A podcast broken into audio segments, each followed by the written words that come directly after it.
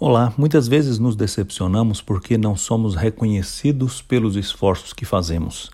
Quando nos sentirmos assim, precisamos nos lembrar das palavras que Paulo escreveu na carta aos Colossenses, no capítulo 3, versículo 23, onde nós lemos: Trabalhem arduamente e de bom ânimo em tudo quanto fizerem, tal como se estivessem trabalhando para o Senhor e não simplesmente para seus senhores lembrando-se que o Senhor Jesus é quem vai pagar-lhes, dando-lhes toda a porção que lhes cabe em tudo quanto ele possui. É para ele que vocês estão verdadeiramente trabalhando.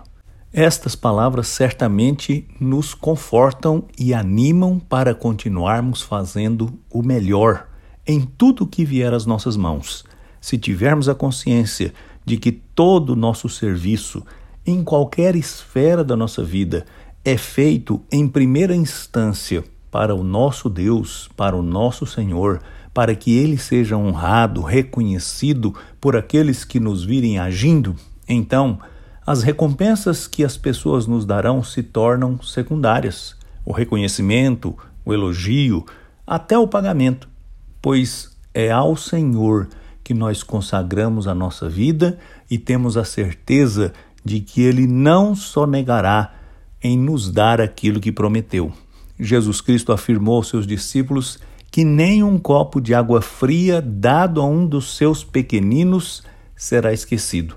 Ele saberá reconhecer tudo que for feito para a glória dele, para que o nome dele seja conhecido, reconhecido, adorado e para que mais pessoas se entreguem a ele como Senhor, como Salvador. É maravilhoso saber que tudo isso Deus faz para que nós mesmos sejamos beneficiados. Ele não precisa do nosso serviço, nossas vidas não acrescentam nada a Ele, mas Ele nos fez, Ele decidiu nos amar, Ele veio ao nosso encontro na pessoa do Seu Filho e em Jesus Cristo nós somos reconciliados com Ele para que a nossa vida alcance um propósito maior e ainda mais recebamos de Suas bondosas mãos a vida eterna. Eu sou Agnaldo Faria, pastor da Igreja Presbiteriana da Moca em São Paulo. Vamos orar. Oh Deus, eu te agradeço porque o Senhor é um Pai amoroso e porque servi-lo é o que dá dignidade à nossa vida. Eu te peço que nos dê a sabedoria de agir sempre para o Senhor acima de tudo, cientes e confiantes que o Senhor reconhecerá o nosso trabalho. Eu te peço assim em nome de Jesus. Amém.